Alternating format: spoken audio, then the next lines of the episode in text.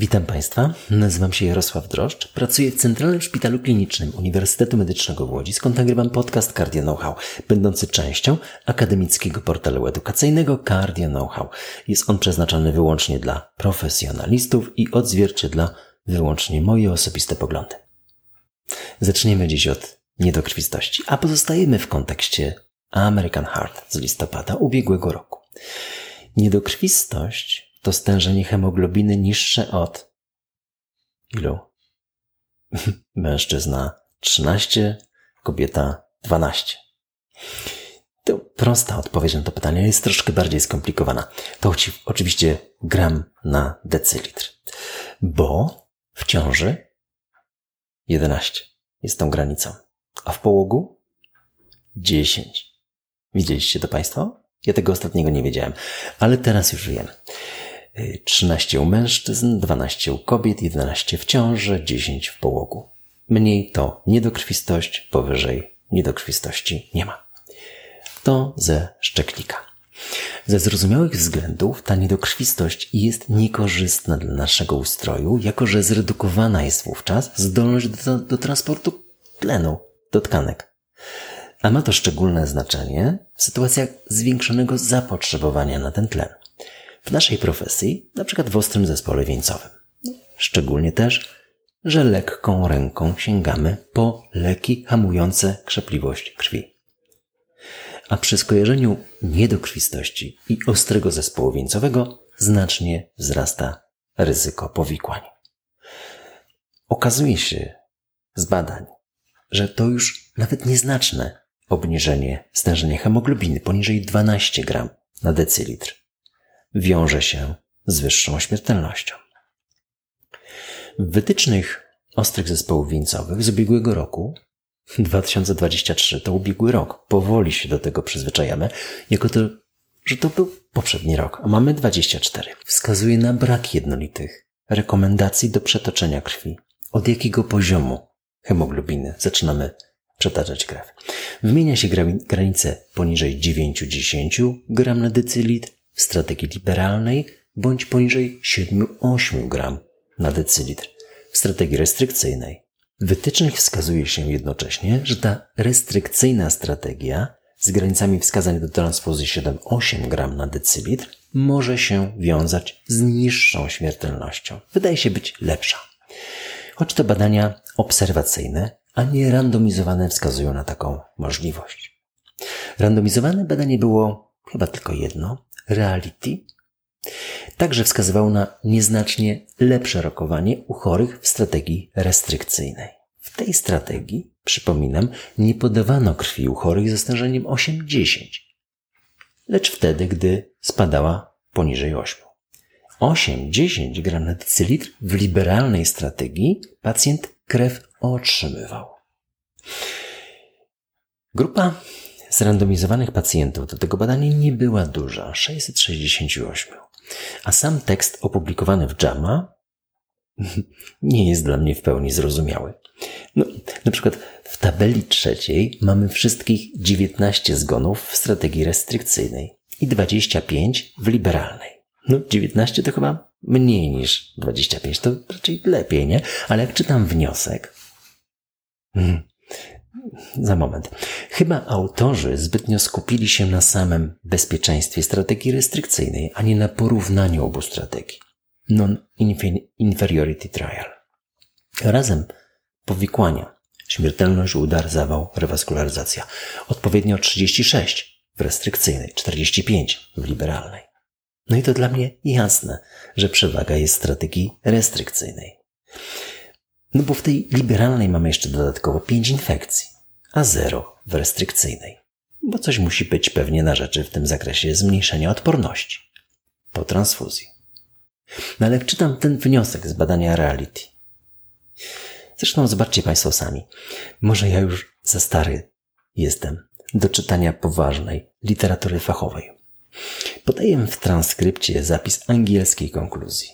Nie będę się tu przechwalał, że tak łamię angielszczyznę. Link jest w transkrypcie. Link do Jamy także do całego artykułu. Moje osobiste odczucie od wielu lat ogniskuje się na strategii restrykcyjnej transfuzji. Tam sięgam po krew, czy rekomenduję sięganie po krew dopiero wówczas, gdy wartość hemoglobiny spada poniżej 7-8. Lękam się nieco podawania krwi, gdyż boję się powikłań zakrzepowozotorowych. Boję się wpływu na układ immunologiczny. I praca. Tak? Porównując moje odczucia z zapisem wytycznych, wszystko wydawało mi się proste. Czekamy z transfuzją krwi do momentu, gdy hemoglobina obniży się znacznie, to jest poniżej 8 gram na decylitr. No i oto nadszedł listopad 2023 i American Heart. Prezentowane badanie opatrzono akronimem MINT. Wskazaniem do włączenia była hemoglobina poniżej 10 u pacjenta z, ostrym zespołem wieńcowym. 6 krajów, 6,5 tysiąca chorych. I co? Tendencja odwrotna. Ech, ci Amerykanie. Nieco więcej powikłań przy strategii restrykcyjnej. W zasadzie tylko jeden istotnie częstszy statystycznie parametr. Śmiertelność sercowo-naczyniowa. Choć obejmowała ona jedynie połowę całkowitej liczby zgonów. Y, ta całkowita liczba zgonów nieistotnie była przechylona na korzyść strategii liberalnej. W pierwszorzędowym zgon lub zawał. To był nieistotny statystycznie, 16% gorszy wynik strategii restrykcyjnej. Pewnie statystyk napisałby raczej brak różnic istotnych statystycznie. No i tego bym się trzymał. Dlaczego? Uważam, że podsumowanie również i tego badania przymglone było, zostało koniecznością opisu danych statystycznych i sumą oczekiwania autorów. Po pierwsze, brak istotnych różnic względem obu strategii transfuzji krwi, restrykcyjnej i liberalnej. To pierwsze sformułowanie autorów. I po drugie, ponieważ mamy brak różnicy istotnej statystycznie, to faworyzujemy strategię, będziecie zaskoczeni, liberalną. Nie rozumiem. Gdybym to ja miał skonstruować takie badanie, pewnie moje myśli biegłyby w odwrotnym kierunku i napisałbym, że strategia restrykcyjna nie jest gorsza, a tańsza, prostsza, lepsza. W przepełnionych oddziałach, przeładowanych pracą zespołów lekarskich, pielęgniarskich, przy ograniczeniach podaży krwi. Cena. Przynajmniej dotyczy to ostrych zespołów wieńcowych i STEMI i non-STEMI, gdyż takie były kryteria włączenia do badania. Spojrzałem bowiem jeszcze na pełną publikację w NAME. Ile podano jednostek krwi w strategii restrykcyjnej poniżej 8 1200 w całej grupie, a liberalnej 4300, 3,5 raza więcej. I tego nikt nie liczy? Link jest w transkrypcie. Drugie badanie. Aries HM3. To HM3 to od czego? Heartmate 3. Pompa LWAD to także w Polsce alternatywa do transplantacji serca. Bardzo interesująca, innowacyjna, wartościowa i dostępna w Polsce opcja leczenia zaawansowanej niewydolności serca. Wskazania podobne do tych, którymi się posługujemy w kwalifikacji do transplantacji. Myślę, że o tym zrobimy osobny epizod podcastu. Ale dziś tylko to o wynikach badania ARIES. Ta pompa HeartMate 3 jest implantowana w okolicę koniuszka serca. Odbiera krew z lewej komory i pompą odśrodkową, magnetyczną, wtłacza do aorty poprzez osobny przewód biegnący od pompy przy koniuszku do łuku aorty, równolegle do serca. To jasne, że trzeba obniżyć krzepliwość krwi.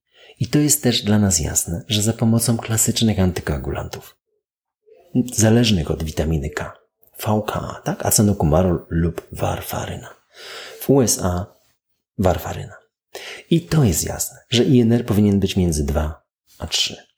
Był? no tak jak w życiu. W 55% czasu badania. Dlatego noaki są lepsze, tylko nie w tym kontekście. W migotaniu przeciągu, bo działają prawie cały czas. No ale to wracamy do pompy. Istotą badania była ocena, czy przypadkiem aspiryna, kwas acetylosalicylowy tak naprawdę, w dawce 100 mg tej amerykańskiej, nie poprawiłaby rokowania. Dlaczego mogłaby poprawić? No, etiologia niedokrwienna u wielu chorych 35% oraz 15% udary. No, dodatkowo leczenie przeciwpłytkowe ASA. Dodatkowo leczenie przeciwzapalne. Bo ASA hamuje cykloksygenazę, którą przy okazji pierwszą tylko nie, nie, nie, nie, to nie żarty. W powszechnie znanym wysoce wybiórczym mechanizmie hamowania cykloksygenazy pierwszej szeroko się stosuje stylosalicylowy w dawce kardiologicznej 75-100. Skuteczność tego leku w prewencji wtórnej nie budzi dziś wątpliwości. Prewencja pierwotna to temat nieustannych debat. No ale dziś nie o tym. Mniej znany jest fakt, że w dawkach wyższych kwas acetylosalicylowy zaczyna działać hamująco na cykloooksygenazę drugą, co wydaje się już takie korzystne nie być. Selektywne hamowanie tego izoenzymu wiąże się z niekorzystnym efektem klinicznym. Obie substancje z dostępnej u nas grupy koksybów, charakteryzujących się powyższym działaniem na cykloooksygenazę drugą, celekoksyb i etorykoksyb mają budzące niepokój zastrzeżenia w charakterystyce produktu leczniczego. Pierwszy mogą zwiększać ryzyko wystąpienia zawału serca lub udaru mózgu, które mogą prowadzić do zgonu. Opis przy drugim z powyższych leków już taki stanowczy nie jest, ale też ryzyko zaburzeń sercowo-naczyniowych w trakcie stosowania etorykoksybu może zwiększać się w zależności od dawki i czasu leczenia. No niemniej wyraźnie wskazuje się na efekt kliniczny odwrotny niż w przypadku klinicznego działania małej dawki kwasu acetylosalicylowego. Pytanie, dlaczego tak się dzieje, pozostaje bez odpowiedzi. Ale gdy mamy pompę w sercu, zastosowanie kwasu acetylosalicylowego może być logiczne. Małej dawki. Ale czy skuteczne? Czy jest bezpieczne? No, tego dotychczas nie wiedzieliśmy. I tu wkraczają na arenę naszego podcastu wyniki badania ARIES HM3. 58 ośrodków z 9 krajów, 628 chorych z pompą HeartMate 3 i roczna obserwacja. Wszyscy z VKA i połowa dobrana losowo, z ASA dodatkowo. I no we wszystkich kategoriach wygrywają ci, którzy ASA nie mieli. Mniej krwawień o ponad 30%, do mózgowych o ponad 60% prawie 15 krwawień mniej na 100 leczonych. 47% mniej dni w szpitalu z powodu krwawień i 41% niższe koszty tej opieki. To naprawdę dużo. No co mogę dodać? Patrząc na to szerzej.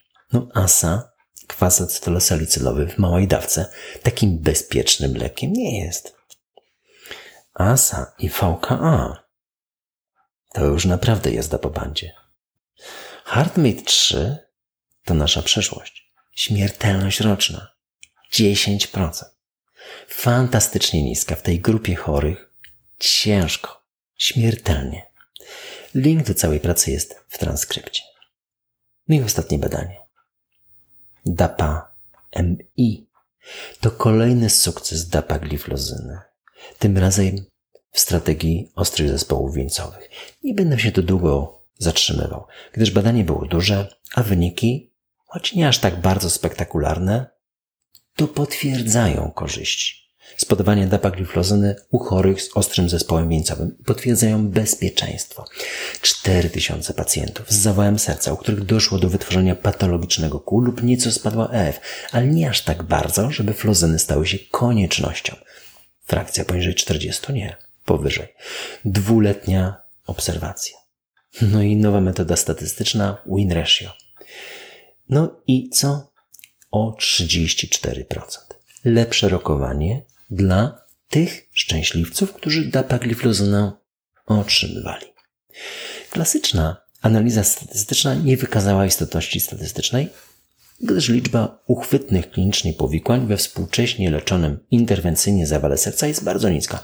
Dwuprocentowa śmiertelność, pół procenta udarów, 2% nowej cukrzycy. No ale w grupie placebo 4% więcej nowej cukrzycy. Link jest w transkrypcie. No i takich wyników bym się spodziewał. 34% przewaga dapagliflozyny. Była taka. 20-30%. Zawsze. Była i będzie. Kto tego nie dostrzega, niech żałuje. Ale zdecydowanie najciekawszy był sam protokół badania. Pacjenci leczeni byli klasycznie, włączeni do rejestru i system ich randomizował do dwóch grup. A następnie ten sam system analizował losy chorych z bazy danych takiej NFZ czy coś. To tak zwane R, kreska, RCT. Registry Based Randomized Clinical Trial. Nowość w naszym świecie. Tanie narzędzie do analizy skuteczności terapii przy zminimalizowaniu dodatkowych wysiłków lekarzy. Całego zespołu. My zajmujemy się tylko leczeniem. Jak dobrze to czynimy, to widać powyżej. A system analizuje. Lektura. Mm, trochę czuję wyrzutów, ale nie za dużo. Kod życia. Jennifer Doudna. Edycja genów i przyszłość ludzkości. Walter Isaacson. Tłumaczenie Michał Strąkow, wydawnictwo Insignis 2023. Jennifer Doudna jest laureatką Nagrody Nobla z chemii z 20 roku, z 2020 roku. Dlaczego czuję wyrzuty? No bo jak zobaczyłem tą pozycję wśród prezentów choinkowych mojego taty, nie byłem zaskoczony, ale okej, okay, to przechwyciłem na moment i niepostrzeżenie znalazłem się na stronie 120 w chwilach między świętowaniem. Ale oddałem grzeczne dziecko jestem. W tej biografii znalazły się polsko brzmiące nazwiska. Jack Szostak, Krzysztof Chyliński. No i terminy mRNA, siRNA, CRISPR, terapia genowa nie będą już dla Państwa czarną magią. Bo Walter Isaacson opisuje to ładnym językiem. To nasza dziś codzienność, szczególnie od czasu pandemii. A samego Waltera Isaacsona wspominałem już dwukrotnie przy okazji biografii Steve'a Jobsa, Leonardo da Vinci, a w moim zestawie prezentów, bo do niego sięgnąłem, o jakże, jest jego ostatnia biografia. Elon Musk. Będzie niedługo. Jeśli Państwo będziecie mieli jakieś uwagi, komentarze, pytania, kieruję na media społecznościowe Cardio Know-how. Będę też Państwu bardzo wdzięczny za promocję podcastu wśród lekarzy oraz komentarz, choćby jednym słowem i oceną. Слава Україні!